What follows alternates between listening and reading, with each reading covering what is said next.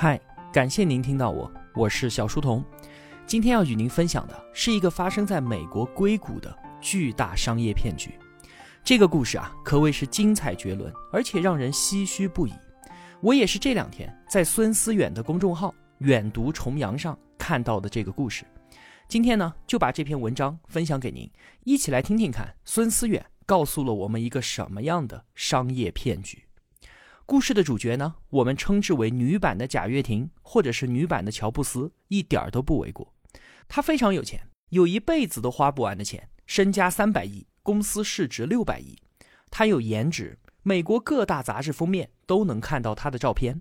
他还有名望，各类电视访谈、高端会议论坛以及 TED 演讲，他都去过。就连美国前国务卿的亲孙子都在他手底下打工。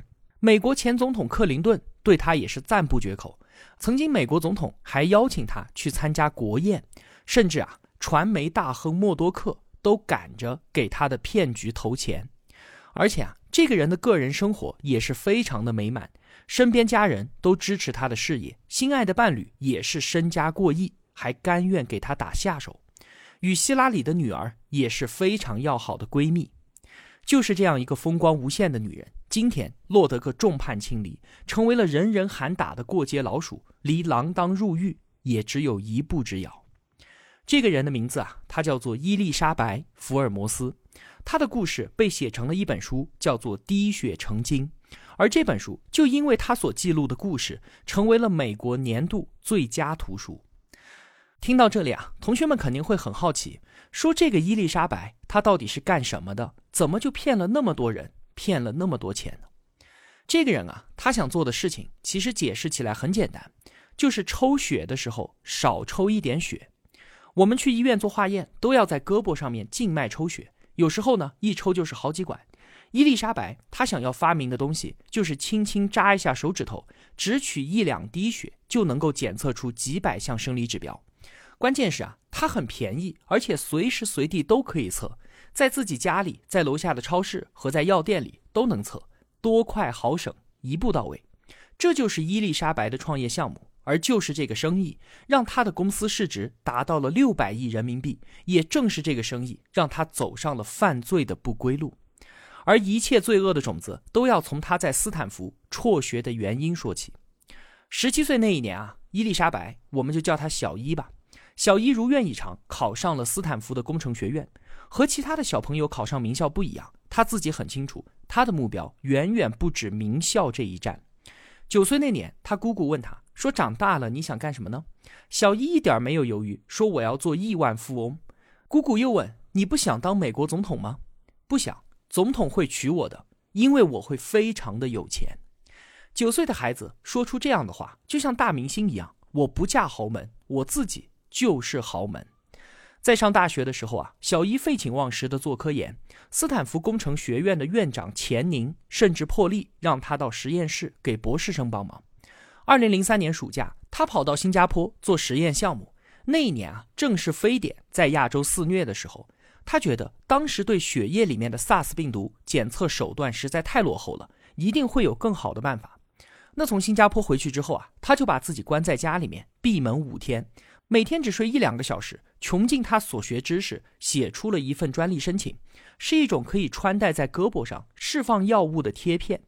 他把这个东西交给钱宁院长的时候啊，院长惊呆了。他说：“我见过成千上万的学生，没有人能够像他一样，能把理工科杂七杂八的知识融会贯通，用一种我想不到的方式创造出一个东西来。”院长就鼓励说：“你去追逐你自己的梦想吧。”到二零零四年，他就选择了辍学，离开了斯坦福。那一年他才十九岁，他创办了一家公司，董事会顾问就是钱宁院长。公司名字叫做 The Runners，这是英文单词“治疗”和“诊断”捏合出来的一个词。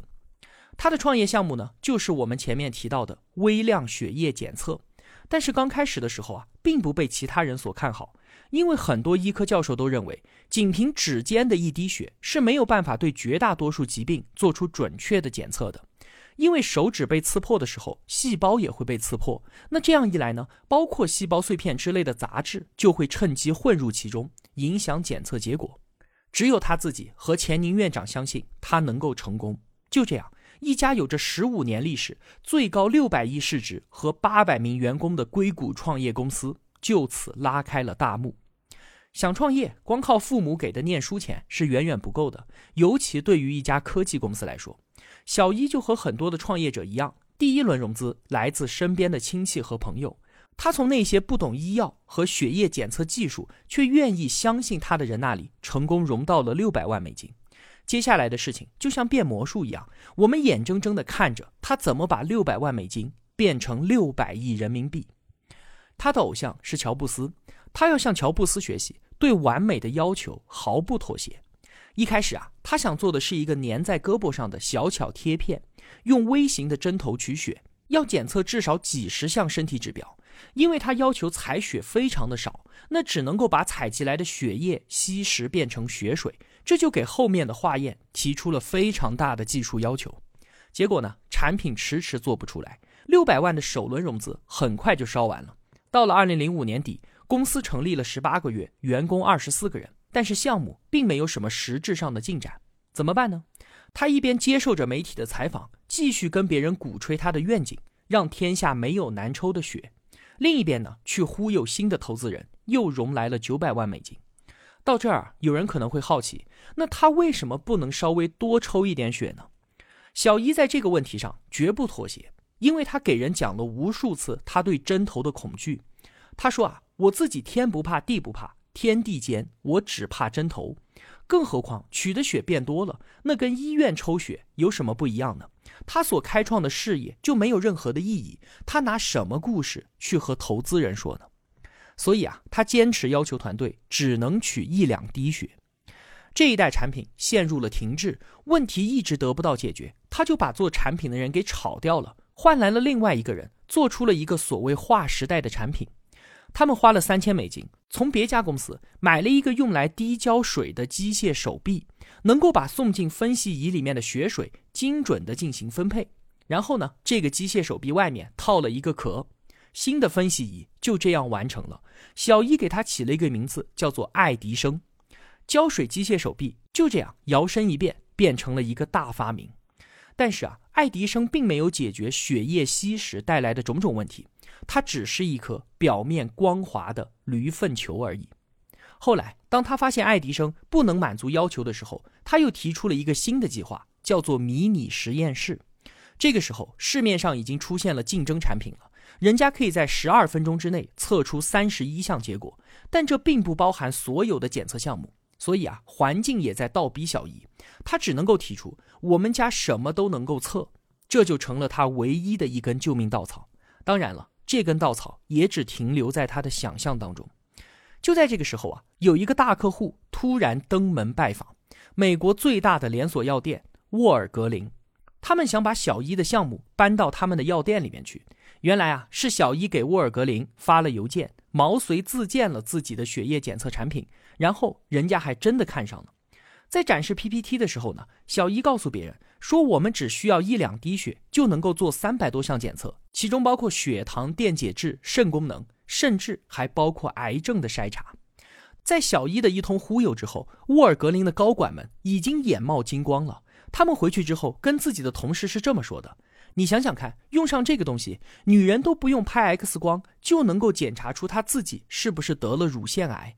问题是，这么好的东西做出来了吗？并没有。”当你迫不及待想要一个东西的时候，你就会变得非常的鲁莽。我们很难够想象，沃尔格林大药房的人就连产品演示和检测结果都没有实地的去验证，就直接跟小姨签下了五千万美金的设备采购合同，还给小姨贷款了两千五百万美金，要在全国的药店网点全面铺开。他们希望这种血液检测设备进入门店之后，可以吸引更多的客流，让药店的生意更好。他们不知道，当他们的饭店准备好开门迎客的时候，The Runners 的后厨火已经烧到房顶上了。在小一实验室里的检测都漏洞百出，就更不用说给老百姓验血了。眼看着交货倒计时越来越紧迫，可是小一他成立的迷你实验室项目毫无进展，怎么办呢？那既然新的产品没有办法用了，那咱们就用爱迪生好了。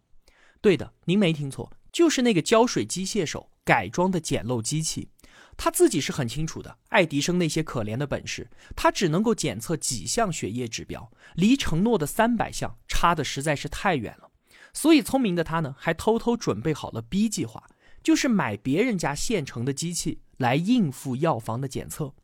比方说西门子的全自动生化分析仪，他们花了十万美金买了六台西门子的分析仪，每台都是一千两百斤重的大家伙。也正是因为这件事，为 The Runners 后来的崩塌埋下了伏笔。因为实际用到的机器太大了，不可能放在门店里面展示，所以呢，老百姓抽完血之后还要送回实验室。快递过程中呢，没有任何血液保鲜的措施，很多快递的血样就这样变质了。然后在他们的实验室里面，拿着变质的血样进行化验，再出结果。而无论是爱迪生还是西门子，只要是刺破指尖抽血。血细胞破裂的问题都没有办法解决，测试结果根本就不准。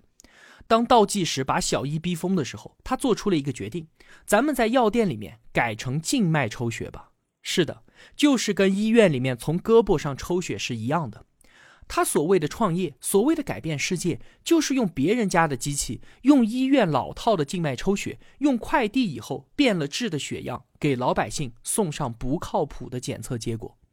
他手下有一些技术人员啊，实在没有办法说服小伊停手，可他们自己也不想欺骗老百姓，没有办法忍受自己良心上的谴责，纷纷辞职了。药店的项目还在继续，小伊通往成功的脚步丝毫没有停下来的意思。他继续招揽着更多的投资人，继续夸下更大的海口。到了二零一零年底的时候，他获得的投资已经超过了九千两百万美元。然后在二零一一年。他认识了对于这家公司来说最重要的一个人，这彻底改变了他的命运，那就是当时已经九十一岁高龄的前国务卿乔治·舒尔茨，一个在冷战期间扮演过重要角色的大政治家。这位老人一直醉心于科学事业，他相信啊，科技的力量可以改变世界。不知道什么原因呢？这位老人结识了伊丽莎白。很快就喜欢上了这个精明能干、雄心勃勃的 CEO，并在2011年加入到了 The Runners 的董事会。舒尔茨除了是前国务卿之外，他还是美国著名的胡佛研究院的成员。在他的引荐之下，有一群非常有名的人也陆续加入了 The Runners 的董事会。他们是美国前国务卿亨利·基辛格、美国前国防部长威廉·佩里、美国参议院军事委员会前任主席。萨姆纳恩，美国前海军上将盖里罗海德，美国前海军陆战队将军詹姆斯马蒂斯。乍一听啊，您可能会以为这是美国研究下一次发动战争的军事委员会顾问团，但其实这是小伊的华丽董事会的明星阵容。小伊一个一个搞定了他们，给他们分配股份，他们就像一批沾了胡子的洋娃娃，被摆在了精致的橱窗里面。对于小伊同学来说，这是每次见到新的投资人最响亮的一张王牌。到了二零一三年，这个明星董事会阵容终于有了大放异彩的时候，因为小一的公关宣传开始紧锣密鼓地张罗起来了。二零一三年九月，《华尔街日报》登出了关于 The Runners 的详细报道，这是小一的公司第一次在美国主流媒体公开亮相。在文中啊，记者引用舒尔茨本人的话说：“这个姑娘就是下一个乔布斯，就是下一个。”比尔盖茨，从那天开始，伊丽莎白就成为了全美国主流媒体的掌上明珠。人们太喜欢这个故事了，大美女、名校、辍学、创业、害怕打针，于是用一滴血来改变世界，迅速就成为了估值十亿美金以上的独角兽公司。硅谷需要这样一个故事，美国人也需要这样一个故事。接下来，主流媒体开始了一场轰轰烈烈的造星运动，它登上了无数的杂志封面。福布斯、时代周刊、魅力、财富周刊，各大电视媒体也是轮番邀请他做客。时任美国总统的奥巴马任命他为美国全球创业大使。哈佛医学院邀请他加入享有盛誉的研究员委员会。他以每周最少一次的频率参加各种媒体专访和高端会议。他的座驾是一辆奢华的黑色奥迪 A 八，被他命名为猎鹰一号。如果他需要长途飞行了，他会乘坐他的湾流宇航商务私人飞机，这是民用航空中最快的飞机之一了。据说啊，马云和刘强东每人都有一架。二零一四年，小伊的三十岁生日派对是前国务卿威尔茨亲自为他张罗的，就在威尔茨的家里面举办，基辛格也到场为他庆生。凭借着完美的公众形象和诱人的市场前景，到了二零一四年，在新的投资人加持之下，这家公司的市值终于登上了九十亿美元，接近六百亿人民币。而伊丽莎白本人拥有公司一大半的股票，她的身家更是突破了五十亿美元。伊丽莎白的身上就是有一种魅力，甚至可以说是魔力，让人们相信她说的未来就是真的。几乎每一个 The Runners 的员工都是被他的这种魔力吸引而来的。然后这些员工工作了一段时间之后，就会发现我被骗了。紧接着就是同样的戏码轮番上演：辞职、签保密协议、匆匆离开，必须对这里的一切守口如瓶，好像只要他不低头，王冠就永远都不会掉下来。可是这个世界上并没有不透风的墙，那么究竟是谁亲手扒下了女王的新衣呢？揭穿小伊骗局的真实过程，其中的机缘巧合和千钧一发，令人难以置信。The Runners 一直都有一个死对头，在血液检测的专利上也和他们纠缠不清，甚至一度打起了官司。有一天啊，这个死对头的大老板叫做查理德，很偶然的机会认识了一个西门子公司的销售代表。两个人攀谈的过程当中啊，他突然知道西门子的人经常都往小伊的公司跑，难道说小伊的公司是在用西门子的机器进行化验吗？他心中升起了这个疑问。紧接着，《纽约客》杂志上面刊登出了关于小伊的长文报道。有一个美国的病理学医师，他叫做亚当，他在业余时间一直在网上写揭露医学界黑幕的个人博客。那《纽约客》的文章就指出。The Runners 的科研技术缺少已经公开发表的、经过同行评审的数据。小伊同学反驳说：“我是在一个叫做《血液学报告》的医学杂志上发表过论文的。”这个医师亚当心想啊，我怎么没听说过这个期刊呢？结果啊，不查不知道，一查就露馅了。这是一家意大利的期刊，任何人想要在上面发表论文，只要出五百美金就可以了。而小一同学发表的那篇论文，其中包含的整个样本总共只取了六个患者的血样，这不是在开玩笑吗？什么破论文也敢拿出来当挡箭牌？于是，医师亚当就把这些破事儿放在了他自己的博客上。查理德看到这篇博客之后，火速就联系了医师本人，两个人互通有无，交换了信息。查理德更加确认了自己的猜测是真的。只是啊，光凭一篇不靠谱的论文就想要扳倒如日中天的硅谷女王是不可能的。他们需要拿到更加重要、更可靠的证据才行。要说这个事儿啊，巧就巧在什么偶遇，他都碰在一起了。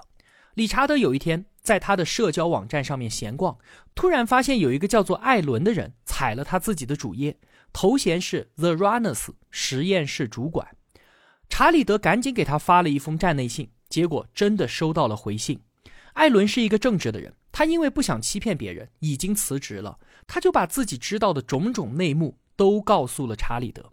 后来，查理德就找到了《滴血成金》这本书的作者，两度普利策奖得主，《华尔街日报》的王牌记者约翰·卡瑞尤。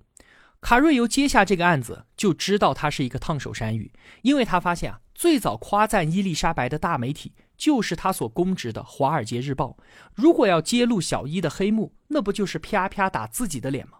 更要命的是啊，对方阵营里面还有一个大 boss，比伊丽莎白女王还要可怕，那就是美国的传奇大律师大卫·博伊斯。这个律师打赢了很多几乎不可能赢的官司。比尔·盖茨曾说，他是试图要摧毁微软的男人。伊丽莎白为他支付了四百五十万美元的天价律师费，请他为自己的公司保驾护航。卡瑞尤区区一个记者，他能赢吗？卡瑞尤当然不是一个人在战斗，有无数个想要伸张正义的人和他站在一起。他们就是离开了这家公司的时候被迫签下了保密协议的那些员工。这些人还是开口了，有些人甚至受到了博伊斯律师团队的威胁。再敢跟那个记者多说一个字，我就会让你吃官司。付出代价最大的一个前员工，为了扛住几个月来持续不断的法律威胁，家人光请律师就花掉了四十万美金。无数人都在用亲身经历向记者卡瑞尤证明，血液检测结果造假，铁证如山。卡瑞尤的调查和采访越深入，他所遭遇到的威胁和阻力也就越大。博伊斯的律师团队也曾经两次组团拜访《华尔街日报》，当面驳斥卡瑞尤的种种证据。大律师威胁说：“啊，如果卡瑞尤胆敢报道 The Runners 的负面新闻，就要把《华尔街日报》告上法庭。”另外呢，小伊还直接和传媒大亨默多克攀上了关系，让默多克一口气给他投了1.25亿美元的巨资。而卡瑞有所供职的《华尔街日报》，他的母公司就掌握在默多克的手里面。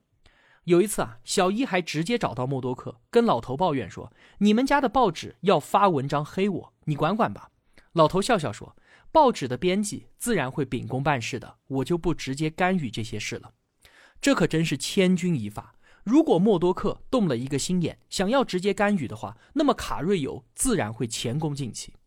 二零一五年十月十五号，伊丽莎白永远不会忘记那一天。在那天，《华尔街日报》头版发文：“一家明星创业公司的挣扎。”这是一个温和的标题，却包含着毁灭性的内容。卡瑞尤把 The Runners 的黑幕都给爆了出来，媒体瞬间就炸了锅。曾经把他捧为掌上明珠的财富、福布斯等等的媒体开始纷纷倒戈，他成为了硅谷人人热议的焦点。为什么他一直对技术那么保密？为什么他的董事会里面一个跟血液科学沾边的人都没有？为什么给他投资的所有风投企业没有一个是专门投医疗健康领域的？这些问题的答案似乎就要露出水面了。伊丽莎白在一档电视节目当中回应说：“当你想要改变世界的时候，有的人就是要这样对你。一开始他们觉得你疯了，紧接着他们会攻击你，只要你挺过去，就能够拨云见日，看到曙光。”小伊他真的以为自己是乔布斯了。在接下来的三个星期里面，卡瑞尤在《华尔街日报》又接连爆出了四篇后续报道，刀刀致命。博伊斯的律师团队准备状告《华尔街日报》诽谤，《华尔街日报》没有给卡瑞尤施加任何的压力。报社的法务部门开始严阵以待，随时准备应战。与此同时呢，在小伊公司的董事会里面，基辛格、舒尔茨等人都退为了可有可无的顾问。沃尔格林药店紧急宣布关停所有门店的验血中心。美国食品和药品管理局 （FDA） 开始对 The Runners 进行调查。福布斯将小伊公司的资产估值更新为零，也就是一文不值。财富杂志将小伊评为世界上最令人失望的领导者。到了这个时候，伊丽莎白已经无路可退了。当调查结果公布的时候啊，很多人都惊呆了。在药房里面给老百姓验血的时候，包含的两百五十项检测当中，The Runners 引以为傲的爱迪生只能做十二项检测，其他两百三十八项检测都是买来的，都是别人家的机器做的。而在爱迪生上所做出来的检测结果误差非常的大，可以说啊，这和猜也没有太大的区别了。二零一七年，沃尔格林大药房起诉 The Runners。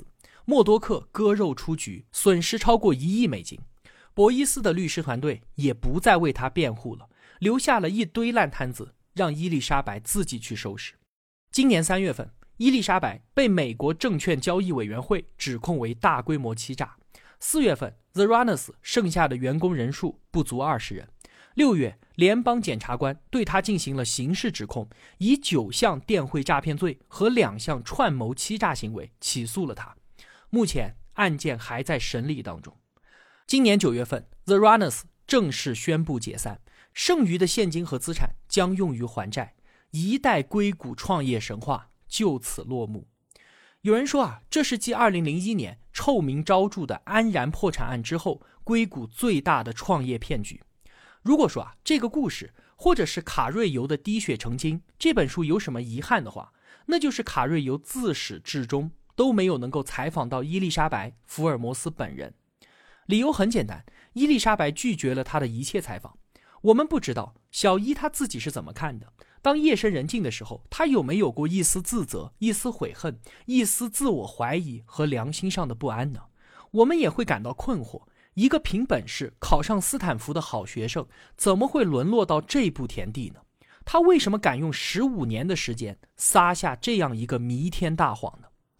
在《哈利波特》里面啊，邓布利多校长对哈利说了一句话：“在这个人世当中，我们面对的绝大多数选择，并不是正确的，或者是错误的。我们真正面临的选择是正确的，还是容易的？站在每一个岔路口上，我们都在选择。是这些选择塑造了我们，我们选择成为了今天的自己。